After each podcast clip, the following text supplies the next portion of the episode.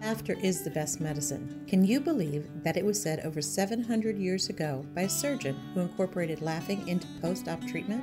Why aren't we laughing more? I notice that adults seem to have difficulty laughing as easily as children. What happened to us that limits laughing? Research has shown that laughter has positive results in our bodies, mind, and relationships. When we laugh, we release tension and stress, restoring our sense of well being. Our immune system becomes stronger, our blood flow increases and protects our heart and lungs.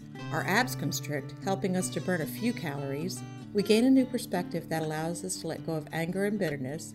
And laughter connects us to each other and is contagious. And it may help us live longer.